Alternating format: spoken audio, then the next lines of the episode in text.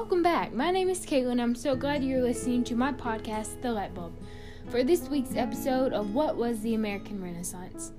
Now, if you recall, a couple weeks ago, I had asked the listeners to vote on three writers from the Renaissance era in which they'd like more information about. So, in today's episode, we will be discussing Nathaniel Hawthorne. I was extremely happy to see that Hawthorne was picked for this week. Uh, he is an intriguing writer during the 19th century who really made his audience work for it. Although his literary works had a point of view or a moral, he did not make it obvious. His works reflected the Romantic period at that time, and Romanticism expressed a fascination for the supernatural, an impulse for reform, individualism, naturalism, and the idealization of women.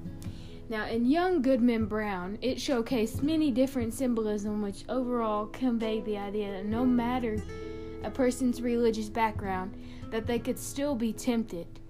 For example, Brown's wife Faith has pink ribbons on her hat that symbolize her purity.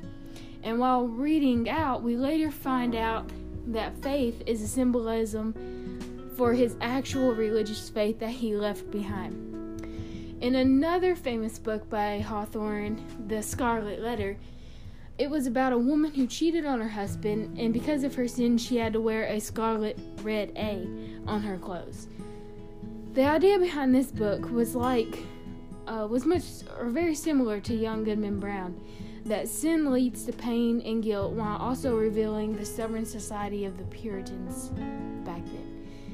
It seems that many of Hawthorne's literary works uh, relate around the fact that many people, even those that see themselves as good, can still commit sins.